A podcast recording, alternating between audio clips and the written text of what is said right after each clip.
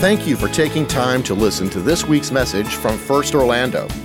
You can find even more content, including video archives of this and other past messages, at firstorlando.com. And if you're in the Orlando area, be sure to visit us sometime soon. Now, enjoy this podcast from First Orlando. No matter who you are, where you are, and what you do, there's something happening in you. We've been talking about it for this summer a series on the Holy Spirit. And I know for some of you that's new. It, it, it's not something you've understood. Maybe you knew of it as the Holy, you knew Him as the Holy Ghost. But we've tried to make sure that questions were answered and it becomes as practical as we can possibly make it. And so let me just say that we started this by talking about Jesus, who walked on this earth, gave himself for every one of us. Three years of public ministry. At the age of 33, hangs on a cross and dies. Taken down from the cross that day, buried. Third day, he's alive. And he basically tells his disciples, Go tell the world that I'm alive, and go tell the world that I am the Messiah. I am the Savior of the world. And I love the way she said it. He's not just my Savior, He is my Lord. So Jesus leaves. But before he left, he looked at his disciples and said, Now, I got some good news. I'm not going to leave you as orphans. He'd walked with them for three years, side by side. I'm not going to leave you as orphans. I'm going to send you one, the Comforter, the Holy Spirit. And He's going to remind you of everything I taught you, and He is going to point to me, and He is going to teach you all things. So when the Holy Spirit came, the Holy Spirit was Jesus in the Spirit, walking into our life the day we give our life to Christ. The day you say yes to Jesus, Jesus comes in your life. We say that all the time, but people think, well, how does Jesus in the flesh walk in? He doesn't. He comes in the Spirit. It's called the Holy Spirit. They're one and the same. So, in every one of us, who have believed in his name, Jesus lives. And there's a relationship. He's there to be your friend, he's there to be your guide, he's there to just help you every day. So, the worst thing you could do is disappoint him. The worst thing you could do is resist him.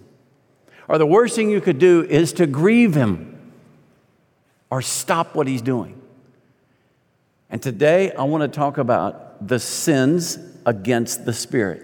There, there are three of them that the New Testament mentions. This is difficult stuff. And this is in the deep end. So if you have not been with us or you're not as familiar, just hang on.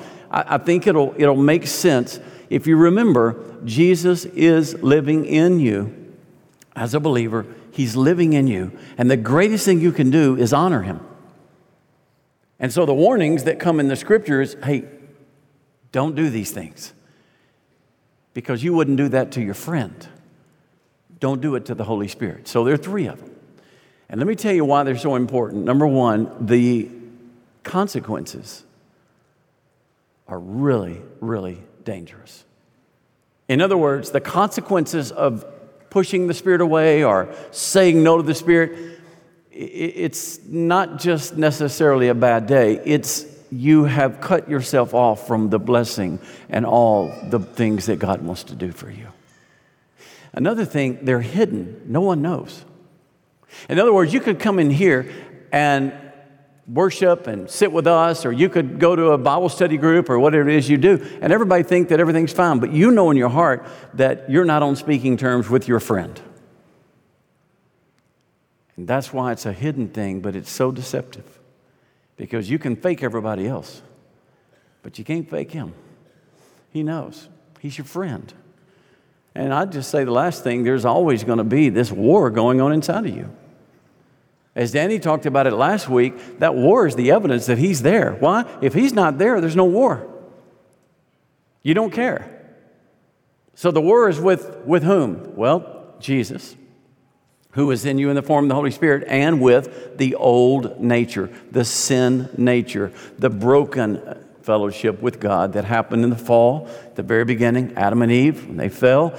There was a severed relationship between the Creator and His creation. And so that old nature has a way of fighting against the flesh. So even this morning, there's going to be that little tug of war. And you get to decide am I going to listen to my friend or am I going to listen to the one who's out to destroy me? And you get to make that choice. Nobody can make it for you. So, what's the first sin? Let's start with the worst blasphemy of the Holy Spirit. You ever heard someone say, oh, well, that's a sin, that's an unforgivable sin? People love going around saying, well, that's an unforgivable sin. I've heard divorce is the un- unforgivable sin. Nope. I've heard homosexuality is an unforgivable sin. Nope. I've heard lying. Nope. I've heard, uh, what else have you heard? I'm trying to think of some of the ones I've heard. Uh, what? Yeah, suicide is the unforgivable sin. Nope. Never anything in Scripture about that. I've heard disrupting a service. Nope. I've heard, you know, all kinds of things. None of them there's only one, and it involves the Holy Spirit. So go with me to Matthew chapter 12, verse 25. Matthew chapter 12, verse 25. Let's look at the moment it happened, okay? Jesus is um, performing miracles, obviously. He's healing people, and he's also casting out demons. I mean, he's encountering evil, and when he enc- casts these demons out, the Pharisees are watching and they're going, wait a minute. He's doing this by another power. And they accuse him of being able to cast out demons by the power of Satan. Okay? And so they say, You're doing this by Satan. Jesus, in his typical fashion, answers them with great, a great response. He actually says, well, that's crazy because logic would be this, then it would be Satan fighting Satan, and that doesn't make sense. And then he says, you know, if I'm casting out demons by the power of Satan, here's the problem with that.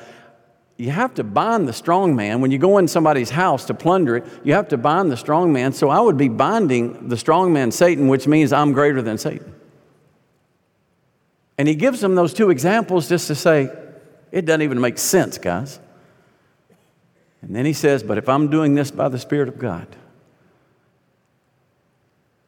then you have just said something that is not a good thing to say. And with that, I want you to read with me, starting in verse 25, knowing their thoughts. He said, Every kingdom divided against itself is laid waste. No city or household divided against itself will stand. If Satan cast out Satan, he is divided against himself. How then will his kingdom stand? And if I cast out demons by Beelzebul, but that was a, a god of, of Baal, it was actually a god that they often attributed things to. It was more of an evil. It was, you could actually use it as another name for Satan. In Louisiana, it was Beelzebub, but here it's a little different. Just think of Satan. If I'm doing that by the power of Satan, well, by whom do your sons cast them out? I love that question. That's Jesus just saying, uh, well, then who are your boys working for? Because if you've got me, you know, working for Satan, therefore, they will be your judges. But if it is by the Spirit of God that I cast out demons, then the kingdom of God has come upon you. And how can someone enter a strong man's house and plunder his goods unless he first ties the guy up and binds him? Then indeed he may plunder his house. Whoever's not with me is against me. Whoever does not gather with me scatters. Therefore, I tell you, every sin and blasphemy will be forgiven people, but the blasphemy against the, the Spirit will not be forgiven. And whoever speaks a word against the Son of Man, this is really interesting will be forgiven, but whoever speaks against the Holy Spirit will not be forgiven, not in this age or in the age to come. Wow. Yeah, that's what I say. Wow. So, what's he talking about? Can I just tell you that if you're listening to this, streaming this, or you're seated in this room, and you have a fear or you're worried that you might have committed this sin, I have good news. You haven't. If you're worried, if you don't care, I would worry. You follow me? This is a willful, intentional resisting the Holy Spirit. I mean, Jesus said, even the Son of Man, you can blaspheme, meaning, Son of Man is a reference to his time on this earth. When he walked among us, he was called the Son of Man. You, you can even say things about Jesus as he walked on this earth, but when you say something against the Spirit, the Spirit is now the presence of Jesus, and He's the only way you find hope in the name of Jesus. He is your access point, He is your friend to literally open the gates of forgiveness, open the gates of heaven to lead you into salvation. So if you say no to the guide, you have no way to get there. So the point is, you can't look at the Holy Spirit and say, I don't want you. Because when you do, you have just cut off the only way that you can find forgiveness, the only way you can find and so it, it begins to make a little more sense that way. Did you know this is, the, this is the first time that Jesus used the term Holy Spirit? So this is a, this is a shocking statement. And the unfortunate thing for us is people have taken this statement and they've applied it to a lot of different sins. It does not apply to any sin except one, and that is resisting the very one who gives you salvation and forgiveness in the first place. He's the only hope. There's not another person in the cosmos who died for your sin, rose from the dead, and is here today to welcome you to his family. There's only one. His name is Jesus. And when you, when you and I believe and we say, Jesus, we're with you, then forgiveness comes no matter what you've done. There's another important thing about this sin it's man's refusal, not God's. I've heard people say, well, if you commit that sin enough, then God's just going to finally go, I'm not forgiving you anymore. No. It's not what the Bible says. What your friend said, but not what the Bible said. The Bible says that every sin can be forgiven except one, and that's this one. And this one is when man refuses to accept what Jesus is doing, to believe what Jesus is doing. So it's not that God just gives up on you. No, no, sir, no, ma'am. He will never give up on you. He will never quit loving you. He will never give up. But when you give up on Him, and when you say no to Him, it's done. He's the only way. So Jesus speaks this, and the disciples hear it, and the Pharisees see it, and, and today, unfortunately, so many people misunderstand it. Now, let me tell you, there is an application of this I just want to mention. It's when you attribute to Satan something God's doing. They said Satan was doing those miracles, and it wasn't Satan, it was God doing them through Jesus, his son. So, is it possible for a believer to do this, commit this? Nope, it's not possible. But is it possible to get close? Yeah, it is. Can I just get you to listen very closely for just a minute? Anytime we look at somebody doing something in Jesus' name. And we say, that is of the devil. Unless we have a clear teaching that it is opposite of what God wants, unless we have without a doubt teaching that says that is not from God, I would never let those words come out of my mouth. Never. Just because they're different just because they have church a little different, just because they live the Christian life a little differently, I don't think it's ever our right or prerogative to point to them and say that is from Satan, that is not from God. Because when you do, you're getting real close to the cliff. Very close. I just say it this way I wouldn't want to be in your shoes when you stand before Him. So here's what we learn the unforgiven, unforgivable sin, blasphemy. rejecting Jesus because you reject the work of the Spirit. Number two, what about grieving the Holy Spirit? The Bible say that we can grieve him? Yep. That's the second one. Grieving the Holy Spirit. And go to Ephesians. If you go to chapter 4 of Ephesians, there's a place where Paul says, Don't grieve the Holy Spirit. So I'm going to read in Ephesians 4. I'm, I'm going to start in verse 29 because it kind of gets a little, uh, gives you a little context of what Jesus is talking about.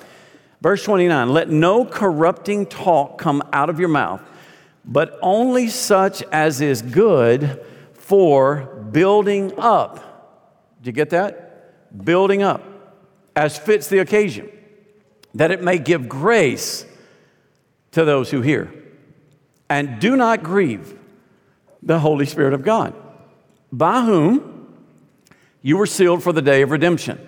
Let all bitterness and wrath and anger and clamor and slander be put away from you, along with all malice. Be kind to one another tenderhearted, forgiving one another as God in Christ forgave you.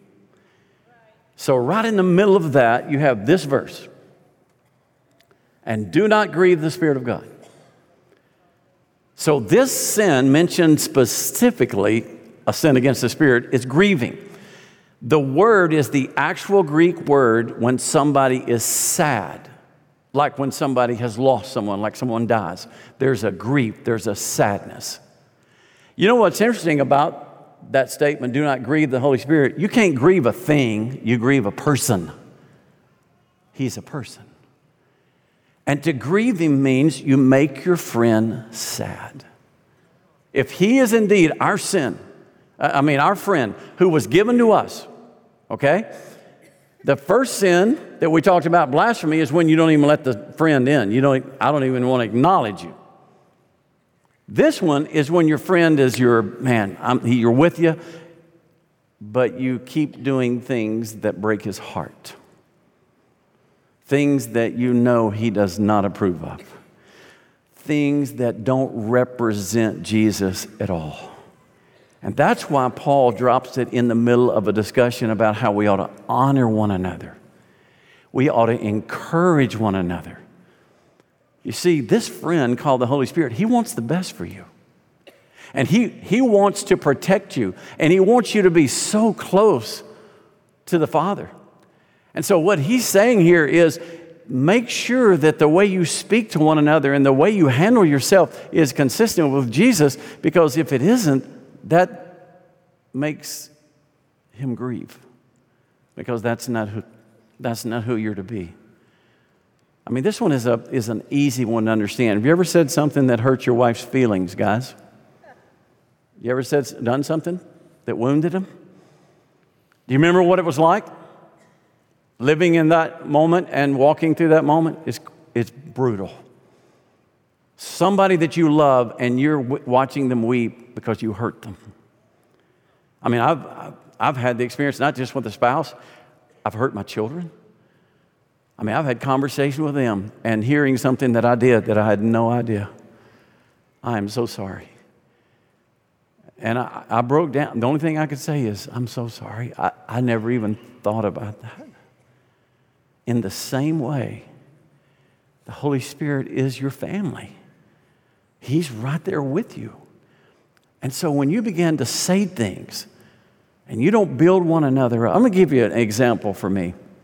I think I kind of committed two sins in one moment. My children, I used to be their coach in basketball. I started off being their soccer coach, and that quickly faded when I didn't have a clue what soccer was about. Um, so I gave up the soccer coach position. But basketball, I, I loved coaching my kids. There was a game we had, and um, one of my sons, eh, he's the best. You tell him what to do, you tell him the play you want to run, and I'm telling you, he will run it to a T. He will do it, okay? The other one, um, he'll get close. Let me just say it that way. We won a game, and he made a shot to win the game. And I mean, people going crazy and everything.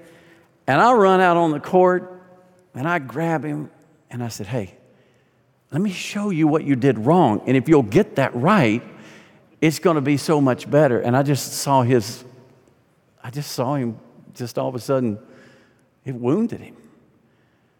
Well, my wife, being perceptive, said, David, don't ever let the first thing out of your mouth be to criticize. I know you're trying to coach, but the first thing out of your mouth is, way to go, great game, we won. Later, you can give instruction. So let me ask you a question How many of you find joy in criticizing others? Because I think that joy is breaking the heart of the Holy Spirit. According to this, we're to build one another up. We're to edify one another. We're to give grace to one another. So anything we do that discourages somebody or that hurts somebody, you're hurting the Holy Spirit. I'm telling you, my worst enemy is my mouth. And I know that's where this passage lands squarely on me. David, with your words, don't let corrupt speech come out of your mouth. Be careful what you say and how you speak to people because you not only wound them, you wound the one who lives in you. Now, here's the good news grieving is not leaving. He doesn't leave. He doesn't say, Oh, all right, I'm done, I'm out, and you're lost again. Can I just tell you, you don't lose your salvation. I promise you, you don't lose your salvation, and I'll show you the reason I believe that. You make him upset. How many of you, as a family, have ever had a grievance? Somebody was grieved, somebody was saddened, but they're still family, right? You're still sitting with them, you're still having family time or whatever. We do that all the time. Holy Spirit's not going to leave you because you grieved him. And here's why I know that by whom you were sealed for the day of redemption. What does that mean? Notice it doesn't say by whom you were sealed until you make him mad or sealed until you upset him. Sealed until the day of redemption. That means that the Holy Spirit came in your life when you put your faith in Jesus.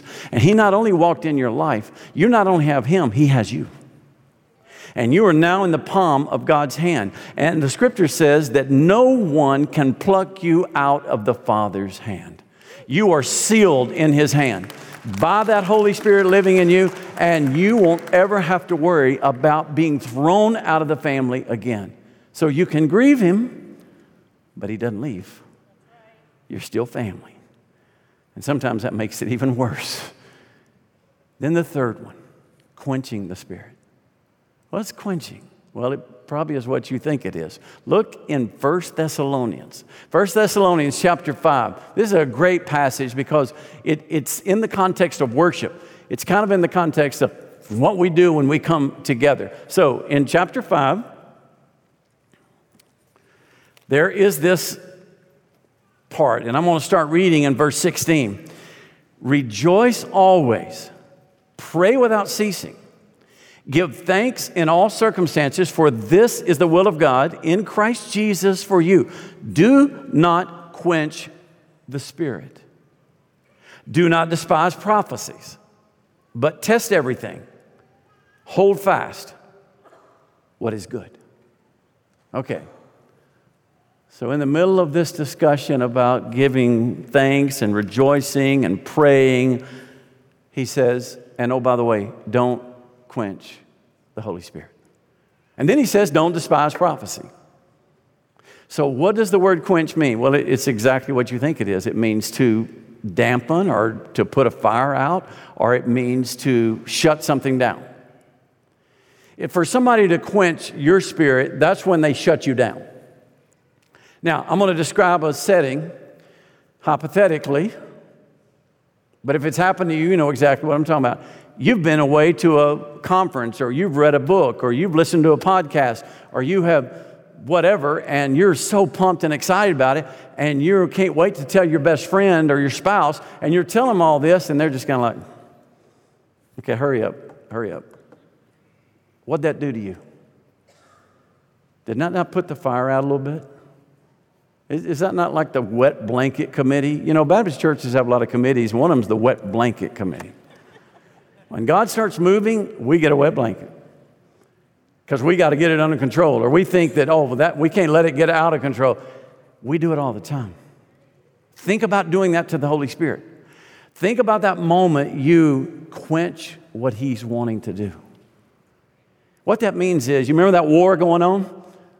The flesh on one side and the Spirit on the other. The Spirit is saying, Man, I want you to go on that mission trip. The Spirit is saying, I really want you to take that step. I want you to get into that neighborhood Bible study group. I want you to go and minister to that friend. I want you to. And then the other side is going, Now just calm down. Calm down. You don't have to do all that. that calming down is quenching. The Holy Spirit is building you up and putting a passion in you. But there will always be that resistance of just, well, let's just calm it down a little bit. I'm telling you, this one is the one that makes me nervous. Because let me show you the verse. Do not quench the spirit. Do not treat prophecies with contempt, but test them all. Hold on to what's good. Here's why I say it makes me nervous. How many of you ever walked in on a Sunday and he said, I don't want to hear that. Or I don't, I don't agree with what he's saying. Can I just tell you that this little phrase, do not treat prophecies with contempt? You see, everything that is spoken through a man or a woman in your life doesn't mean it's all good, but some of it could be because all truth is God's truth.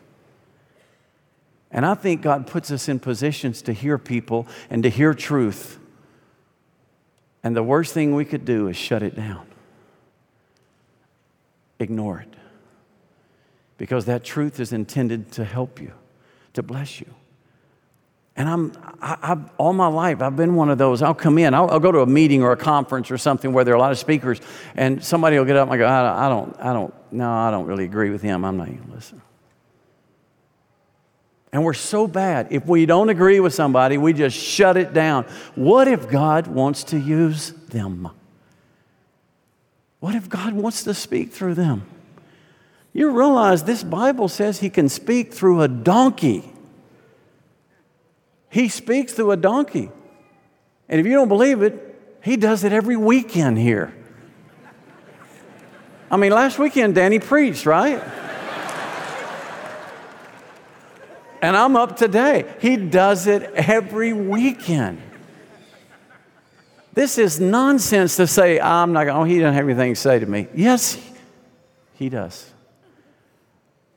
And in that moment, you are quenching what God may be doing to speak to you.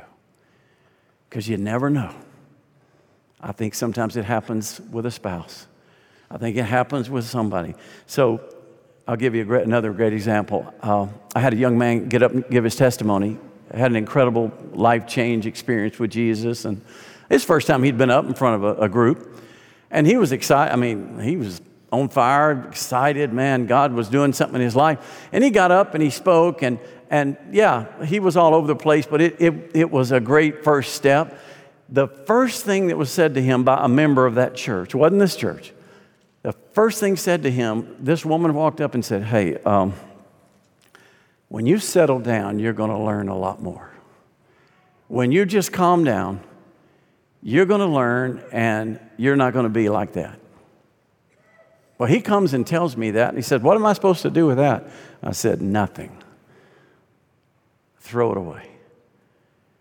You know, it just, I don't understand how we don't realize that the first thing we say to people, especially in that moment, or even how we receive anything. So, in the context of worship, listen to what God is saying. What is it that may quench the spirit when we come together? I'll tell you what it is our mind not being here. We're thinking about this afternoon, we're thinking about what we got to do this week, or we're on our phone. Let me tell you what, that phone will quench the spirit in a heartbeat because you're on there checking things and you see something to get your mind all tra- all these things come into the room in the presence of worship and say god i just want to hear from you listen listen and then when the lord speaks welcome it But I can show you what we do. The day Jesus walked in my life, a fire started. It's the Holy Spirit. One of the analogies in the New Testament is that He will baptize us in, with fire. Jesus said that. So, fire is a picture of the Holy Spirit. But here's what happens to us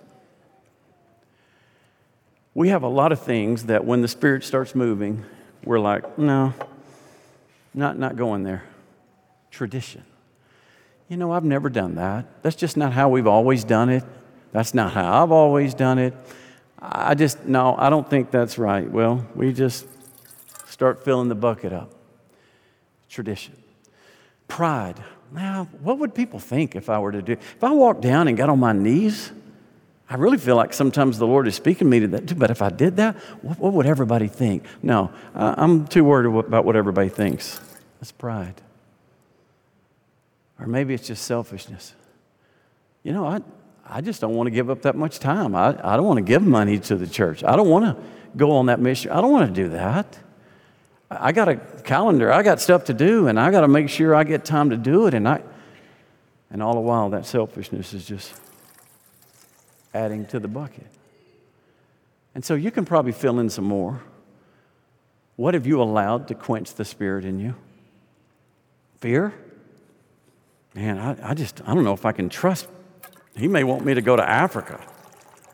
So I can't do that. I don't know what those are in your life. I know what they are in mine. But here's what it looks like we pour those in, and no matter what fire is burning,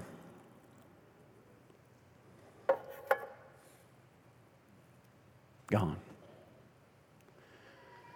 Can I tell you the worst existence on the earth is a believer who has quenched the Holy Spirit of God? Because now there is this emptiness. I can tell you a church can do this. I've been in churches, they still had a service, they still had singing and preaching and everything, but man, there was something missing. And it just made me wonder did, was the spirit quenched? Because when that happens, what used to be alive and with fire and there was passion, there's just emptiness. We're just a bunch of people with a suit and no soul. I know there's an Old Testament verse when God warned his people that if their sin continued, he would remove the spirit from them, and they were supposed to write Ichabod over the door. Well, Ichabod means the glory of the Lord has departed. I've always prayed, God, I don't ever want to be in one of those churches. I don't want to be in a church where your name is gone, where your glory has departed. Oh my goodness. All we get is what man can do. We're tired of getting what man can do. We want to get what you can do. We need your glory more than anything else. I heard a woman got excited and she was like, Oh, God, please don't remove your spirit. And she told her pastor, said, He's about to remove his spirit, and you can write Michelob over the door. It, it's not Michelob, it's Ichabod. But it doesn't matter. You can write whatever you want over the door because God's spirit, the power's gone. This morning, as your pastor, as your shepherd, there is nothing I want more than for that fire to be burning in you. Because I know what it does in your marriage. I know what it does in your home. I know what it does to your neighbors. And I don't want you to grieve your best friend, the Holy Spirit. And for sure, I don't want you to push away the only one who can bring forgiveness and salvation to you. So, can we bow together just for a moment? Whether you're on the stream or in this room, is there anyone that would say, I believe today? I do not want to resist the Spirit. I do not want to push him away. Bible says, whoever calls on the name of the Lord, they shall be saved. Maybe there's someone in here that's already believed, but you know you've made the Spirit sad. Because the way you're living your life is not what Jesus had in mind. It's not according to what he said. And you know it. it, it makes him sad. Does it make you sad? What about somebody that the fire's gone out? Just no passion anymore. Can we just in this moment ask Him, Holy Spirit, please forgive me? And Holy Spirit, light the fire again. I want to bring a smile to you. Because Jesus, you brought a smile to me. Tell him that. Father, thank you so much for these words that your word gives us so that we can enjoy life. We can be our best. And I pray, Father, that we're listening to your spirit even right now. And that we will walk out of here committed not to grieve, but to bless, not to quench, but to stir up the fire and let it consume us. Thank you, Lord, for these words. In Jesus' name, amen. Hey, thank you for your presence today. If you, uh, God spoke to you in a way and you want to follow up with a conversation, we have folks that are ready out in the lobbies and it says connection, just walk up and they're ready for you. Uh, you can also text us. Text the word connect to 40777, and there will be someone to have that conversation with you. I just want to thank you. I want you to know Jesus is your best friend. You know him through the Holy Spirit who is in your life. So the Holy Spirit is your best friend. As you go out today, enjoy your friend. God bless you. Have a wonderful Lord's Day. Thanks again for listening to the First Orlando podcast. For more information like our service times, location, and other contact information, be sure to visit us online at firstorlando.com. Have a great week.